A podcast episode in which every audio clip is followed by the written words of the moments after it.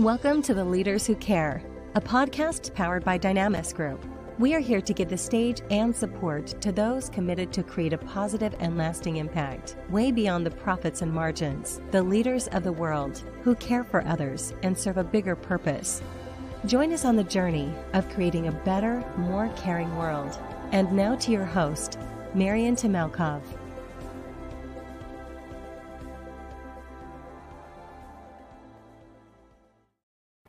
Happy Wednesday, dear audience. Thank you for joining us today. As you know, we are on a mission to find some of the most caring leaders from every corner of the world and give stage to show that how they achieve their success and to look into how do they care about the world, the community. And today we have the privilege to welcome Toot Shani, who is a founder and a managing partner of Sarona Partners, a company, a venture capitalist fund that invested in more than 300 businesses, startups, and they have achieved achieved 7 unicorns. And also Toot is a part of the Global Shapers at the World Economic Forum and really doing so many different things.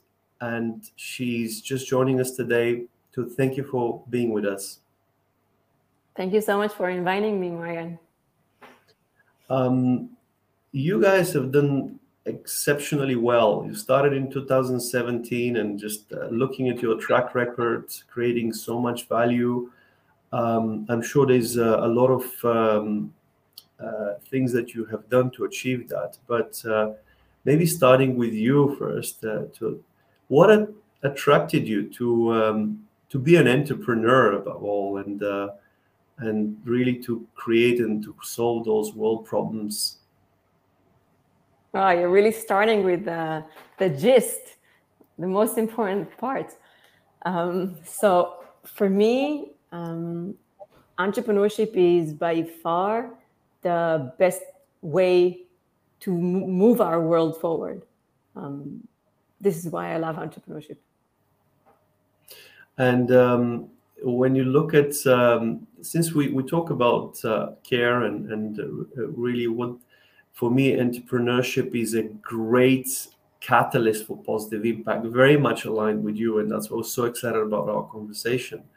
Tell us more about how the idea to found Sarona Partners came about and your own journey. We're interested in you personally. How, especially for our audience that are looking up to you today and maybe considering what would be their next step, how they want to rise.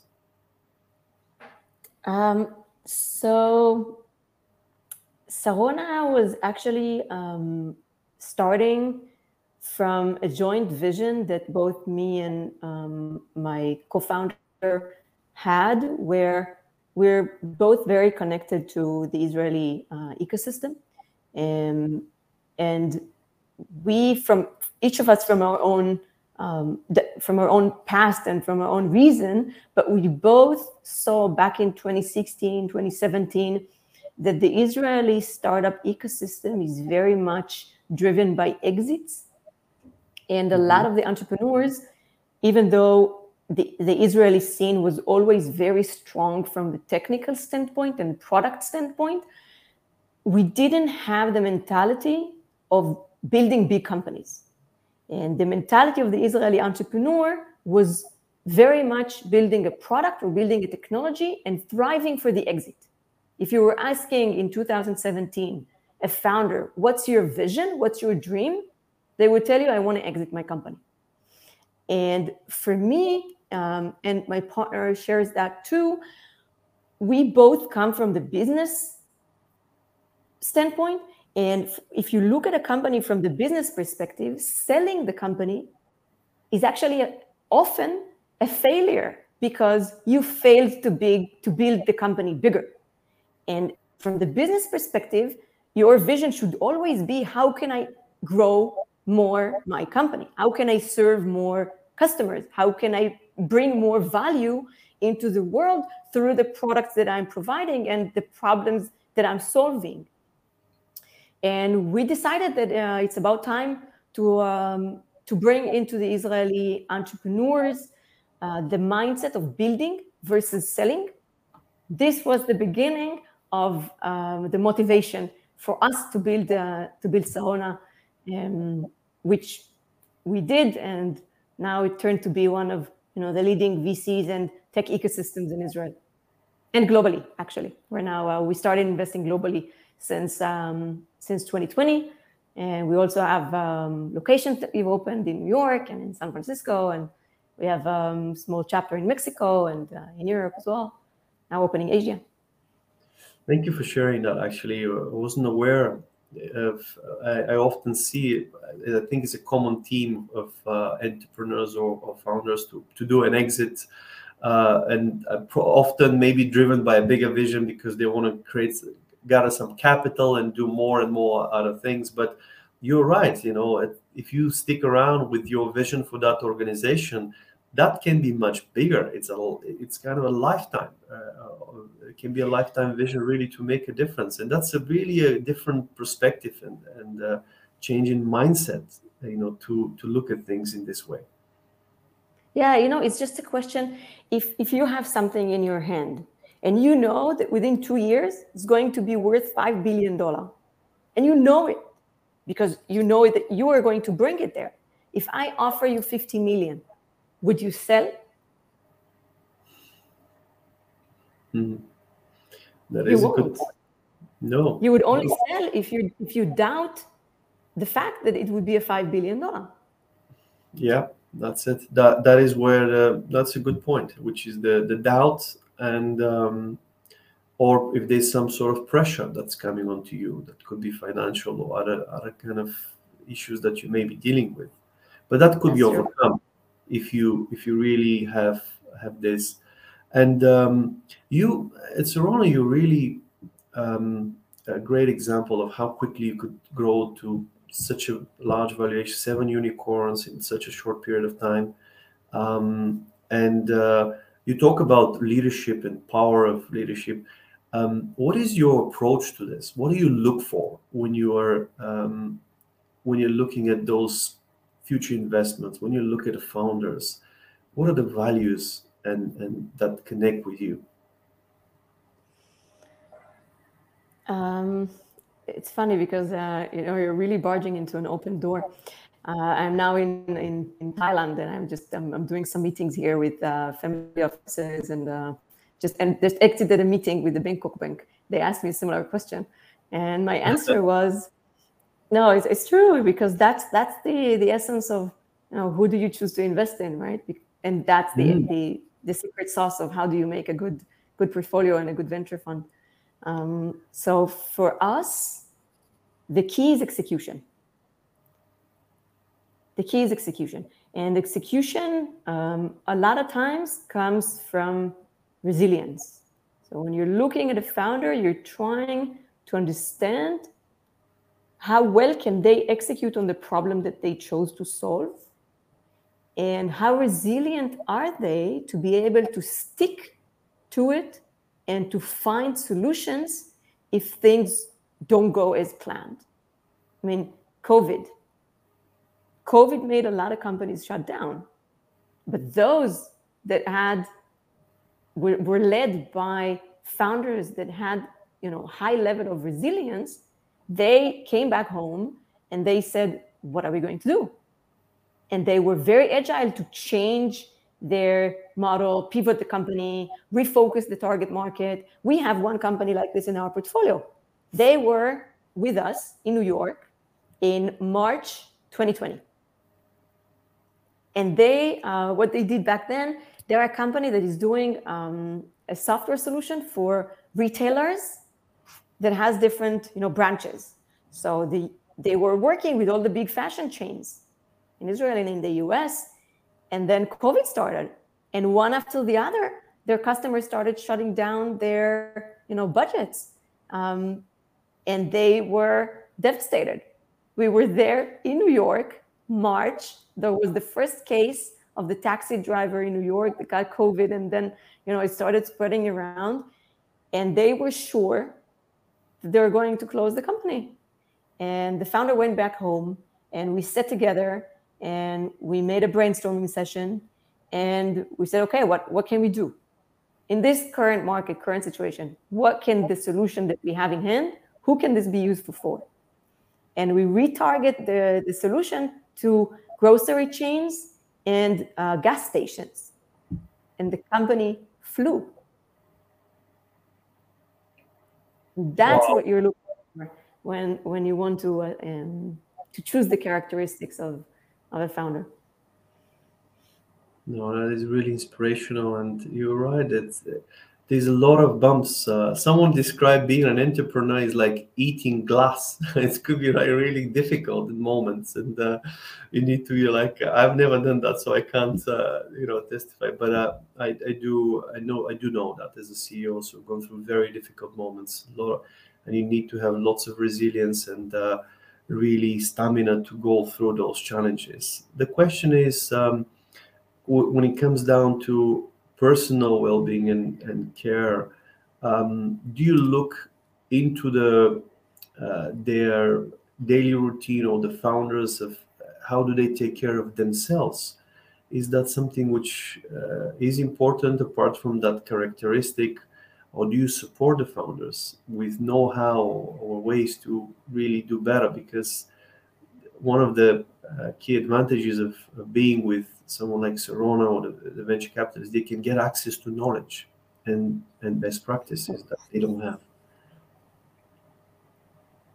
So I think it usually comes down to relationships, right? I mean, it's not that we're giving them lessons about mindfulness, right? It's not our, I don't think this is necessarily our role as a VC and, looking also at not only our money that we invest heavily, also ourselves into companies and inside the fund, but also the LPs that we have.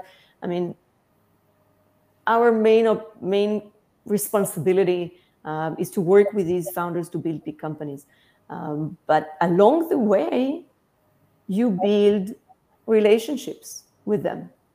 And when you build relationships with them, you become not only their investor. If you do your job well, you become their counsel, you become their advisor, you become their friend.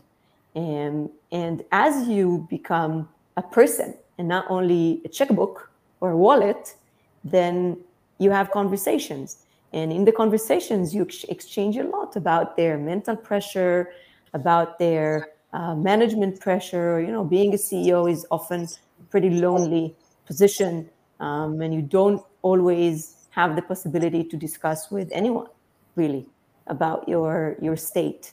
And we do like to take the position of the advisor to the CEO rather than the strict VC that you need to hide your failures from because they would feel like they're not going to back you anymore. But rather being there for the founders in good times and bad times. And if we feel that the company has potential, then really working with the founder, both on their personal ability to lead the company, but also on their leadership team and the management. And for example, we have communities of C-suite teams. So we have a CMO community and a CFO community and a CEO community. And there is a lot of exchange happening within those groups. And some of this exchange also involves, personal growth aspects of being an entrepreneur. Then, yes, not directly, but heavily, yes. I can see. And now you talk about scaling companies and say how we can help them really not just to have an exit. You have 7 unicorns in the portfolio. What is the largest business that you have in the portfolio in terms of, and how do you measure size? Is it people? Is it revenue? What do you look for when you talk about scalability? Usually, scalability is measured by revenue growth. Then, obviously, you look at the number of customers and you look at, but that depends what they do, right? I mean, an SMB company would have more customers than an enterprise company. Mm-hmm. Our biggest company today is $12.5 billion in valuation. Then we have 9 billion, we have 2 billion, we have 7 billion, we have 1 billion. And the biggest company has today a bit over 2,000 employees all over the world, and $300 million in ARR. Wow. And that's, that is just from a few years of operations. I mean, that's really inspirational and really what you do. Do you find, can care and business work together? I think they must. I don't think that a business leader who doesn't care can endure for long. I mean, you must care all around, right? I mean, you care for your employees, you care for your customers. In our case, we care for the portfolio companies, we care for the customers of the portfolio companies, we care for our investors, our LP investors. We care for the co-investors that co-invested with us in the portfolio companies. And in fact, care is one of our core values that we've defined as a way of operating. And I don't think you can do it without. You would tell me that there are cases, but I personally, I don't think that you can be as successful if you don't care. Because if you don't care, then you would not go the extra mile for your customer, right? Or for your portfolio company, or for your investor. You would not try harder when things are not going as planned. And if you don't care, the underlying of not caring is not trying as hard, not pushing, not thinking, not being creative, not thinking outside the box because you don't care.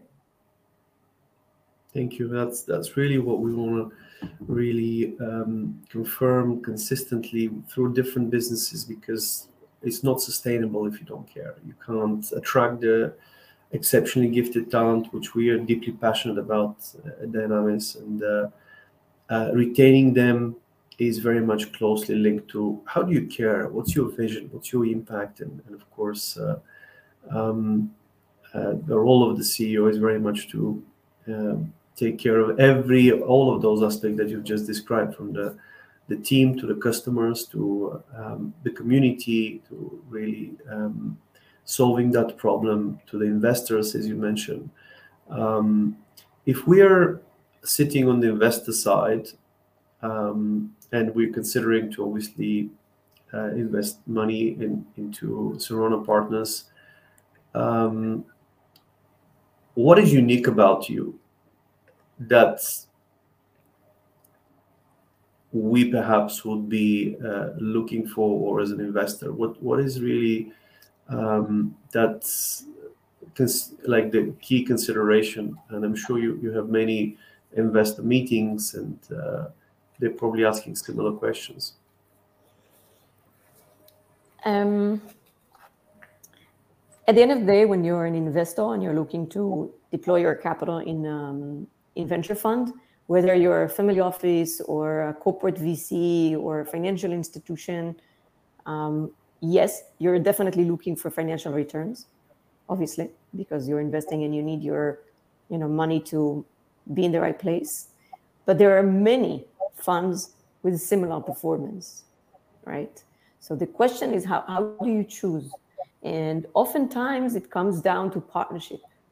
And as an investor, you want to choose a good partner where you can not only invest with, but you can grow with, you can partner with, you can share other motivations or interests that you have with that partner and support each other to achieve your targets. So a few things I believe differentiates us.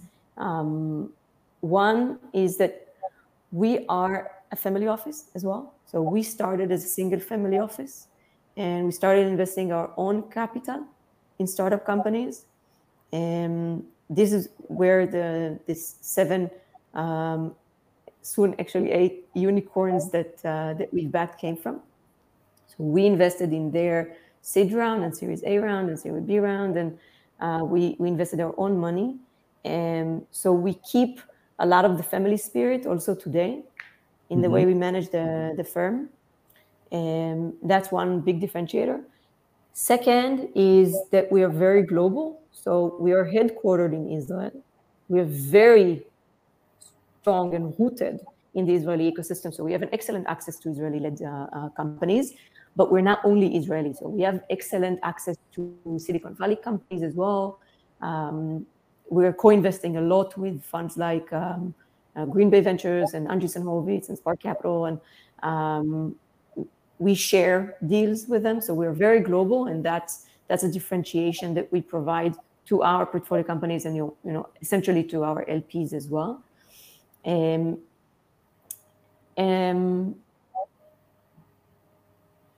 think this is big differentiation that we have.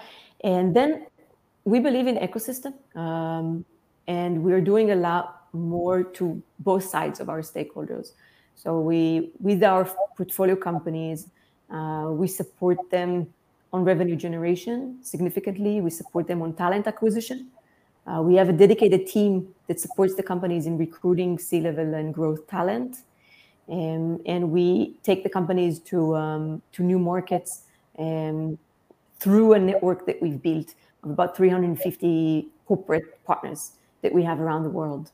And when an LP comes to invest with us, they don't just invest their money, and they usually don't only see us as a financial investment.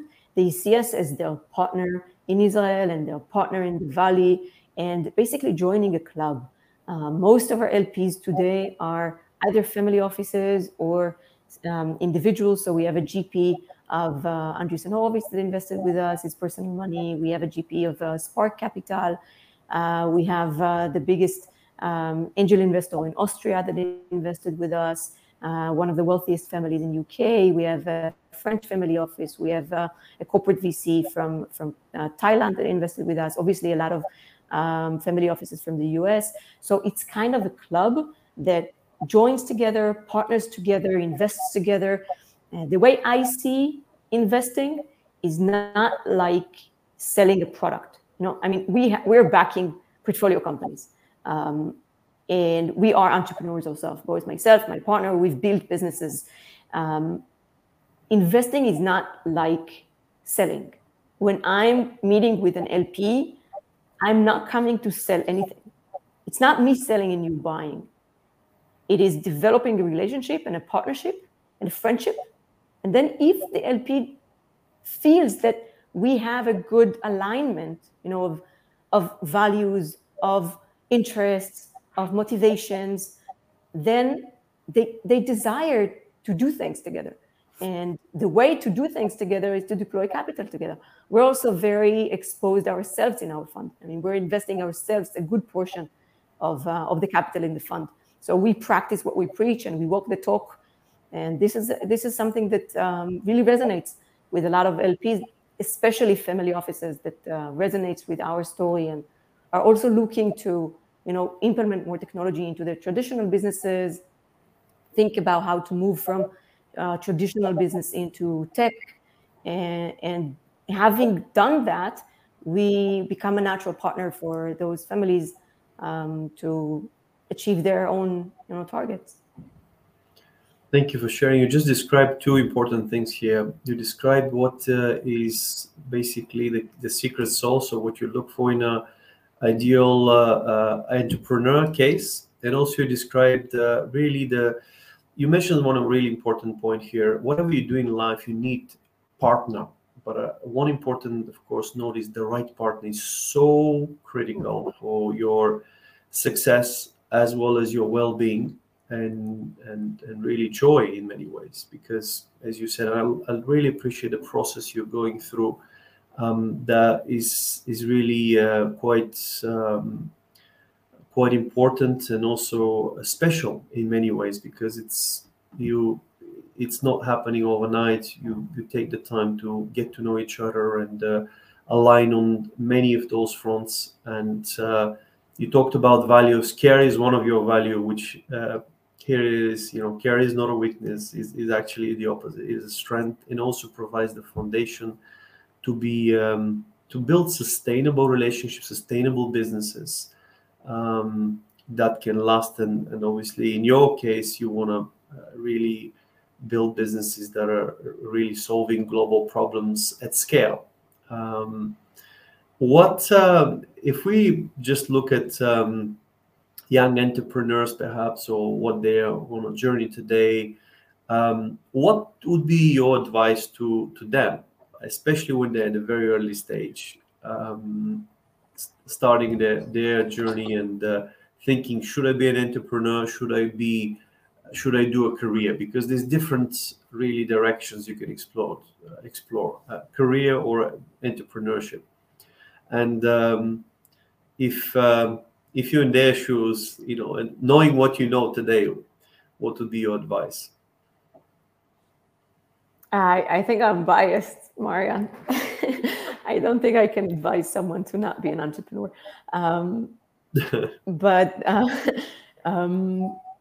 So my advice would be start the first few years of your career working in another company.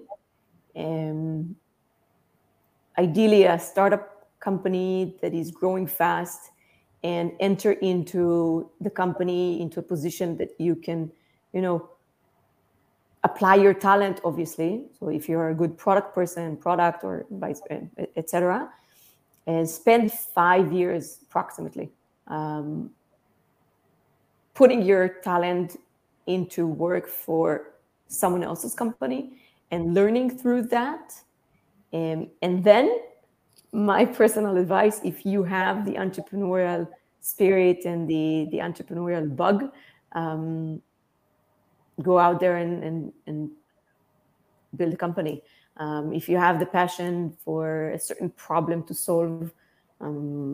So for me, entrepreneurship usually starts from a desire to solve a problem, right? I mean, you better start with a problem and find the right solution, then start with a product and try to invent a problem for it. So when you do have a problem or a challenge or a gap that you identify, that you're really passionate in solving, go out there and solve it. And that's entrepreneurship. Can you be an entrepreneur within an existing company? In your case, in a larger entities that are scaling up or fast growth, can you be entrepreneur within an entrepreneurial company? You can, definitely. And I, you know, some people, this is what fits them. It depends on your risk capabilities, I believe. I mean, how much do you like the roller coaster? How much do you like being in the driver's seat? How much do you like the liability of knowing that the salaries of all your people dependent on your performance and how you lead your company? And obviously, you know, people are different. People are born different, and it's great. We need different people in the texture of society. So you need to be genuine with who you are and where can you thrive.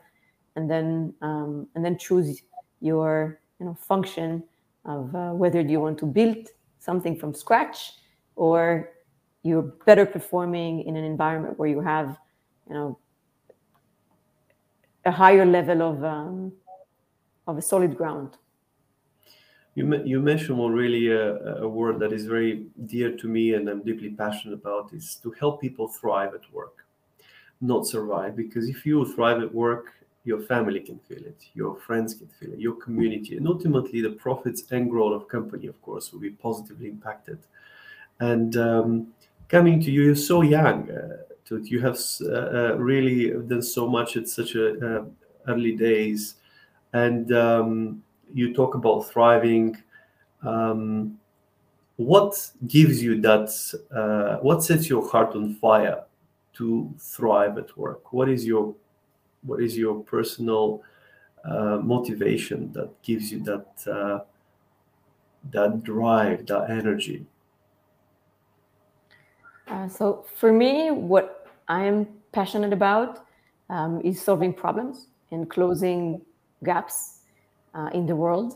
And the way I chose to do that and to translate that passion into action is by investing in talented founders and by partnering with other family offices and corporate VCs in order to identify founders that are really strongly passionate about one specific problem, and then backing them up and supporting them to solve that problem. And the reason why I chose that is because it allows me to do that at scale and to solve more problems and to touch more peoples and businesses. And that is really what drives me. I'm very passionate about, you know, being the best at what I'm doing and we're doing, really building a strong firm that consistently is able to back founders that are solving actual problems in the world and partnering with LPs that share our vision. And whenever we accept a new LP into the fund and having them joining our journey, or when you see that a startup company hits the point where they got their market fit and suddenly within, you know, overnight, you know how they say it takes 7 years to become an overnight success, right? So sometimes you start a company and then after a while, within days, you suddenly find market fit and you start growing 30% month on month. And when that moment happens, that's something that is really makes me passionate and keeps driving me forward. So for me, it's all about people on both sides. When we partner with an ULP, it's about the person and the people and who do we partner with. And also when we invest in founders, it's a question of who do we invest in, not only what they're building. And when they succeed, then we succeed together. And, you know, we live once, right? So I think the most important decision one should make is who are the people we spend time with during our lives, and work is a big part of our life. So what motivates me is to really choose the right people to go our journey with on both sides, on our LPs as well as the founders we're backing.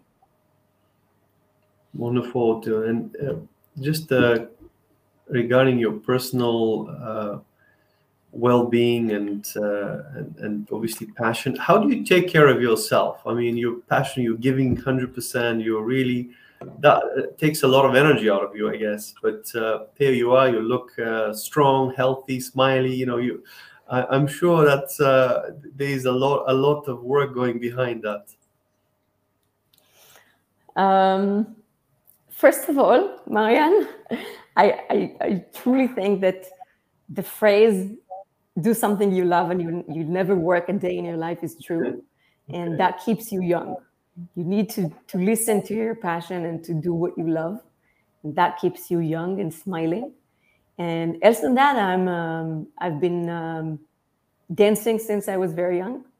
And I have my morning exercise routine that I keep enviously. And else than that, you know, you need to listen to yourself. You need to eat what makes your body feel good. You need to sleep when you're tired. You need to take a day off when you feel, you know, overwhelmed. You need to take time with your family. I think listening to yourself. Wonderful. Final question. What is your hope or vision for a more caring, for a more better world?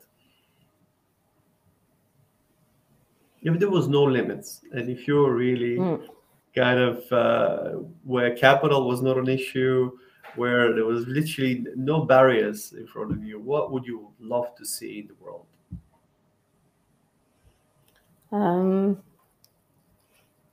My ideal world would be a world where every single person is not focused on looking at things and saying what's bad in them or focusing on destruction, but rather focusing on creation and on asking oneself, how can I be better? How can this be better? And focusing on building and creating rather than destructing. And I think that if we have the chance to get to that point in our lifetime, then we're going to have an amazing world, amazing society, and a lot of entrepreneurs. Wonderful. I've never heard that before. Thank you for sharing that. That's such a really a great insight, and absolutely that attitude, that focus, because whatever you focus, it grows. And if we focus on how can we be better, it will grow with that. And that is a fantastic wish. And I shall certainly encourage more people and more leaders to do this, to do that around my circle. So thank you so much for joining us today and for taking your time. Blessings go out to your family, your team, thank you. Your everyone associated with you and your community. And thank you so much once again for being with us. Thank you so much, Marion, for having me. And I hope for a lot more collaboration. We're having maybe just one invitation for the audience listening to us. We're going to have a big tech conference this June in Tel Aviv. It's called Silicon Valley Comes to Tel Aviv. And anyone who is curious about the Israeli tech ecosystem is very welcome to join. Excellent. And final point, if obviously investors or entrepreneurs would like to get in touch or be part of the conference, what's the best way to reach out to you? So definitely LinkedIn is a great way. And feel free to reach out, to connect, send me a private message. Usually quite responsive there, and happy to meet and speak with any of you that wants to connect. Thank you so much, Marion.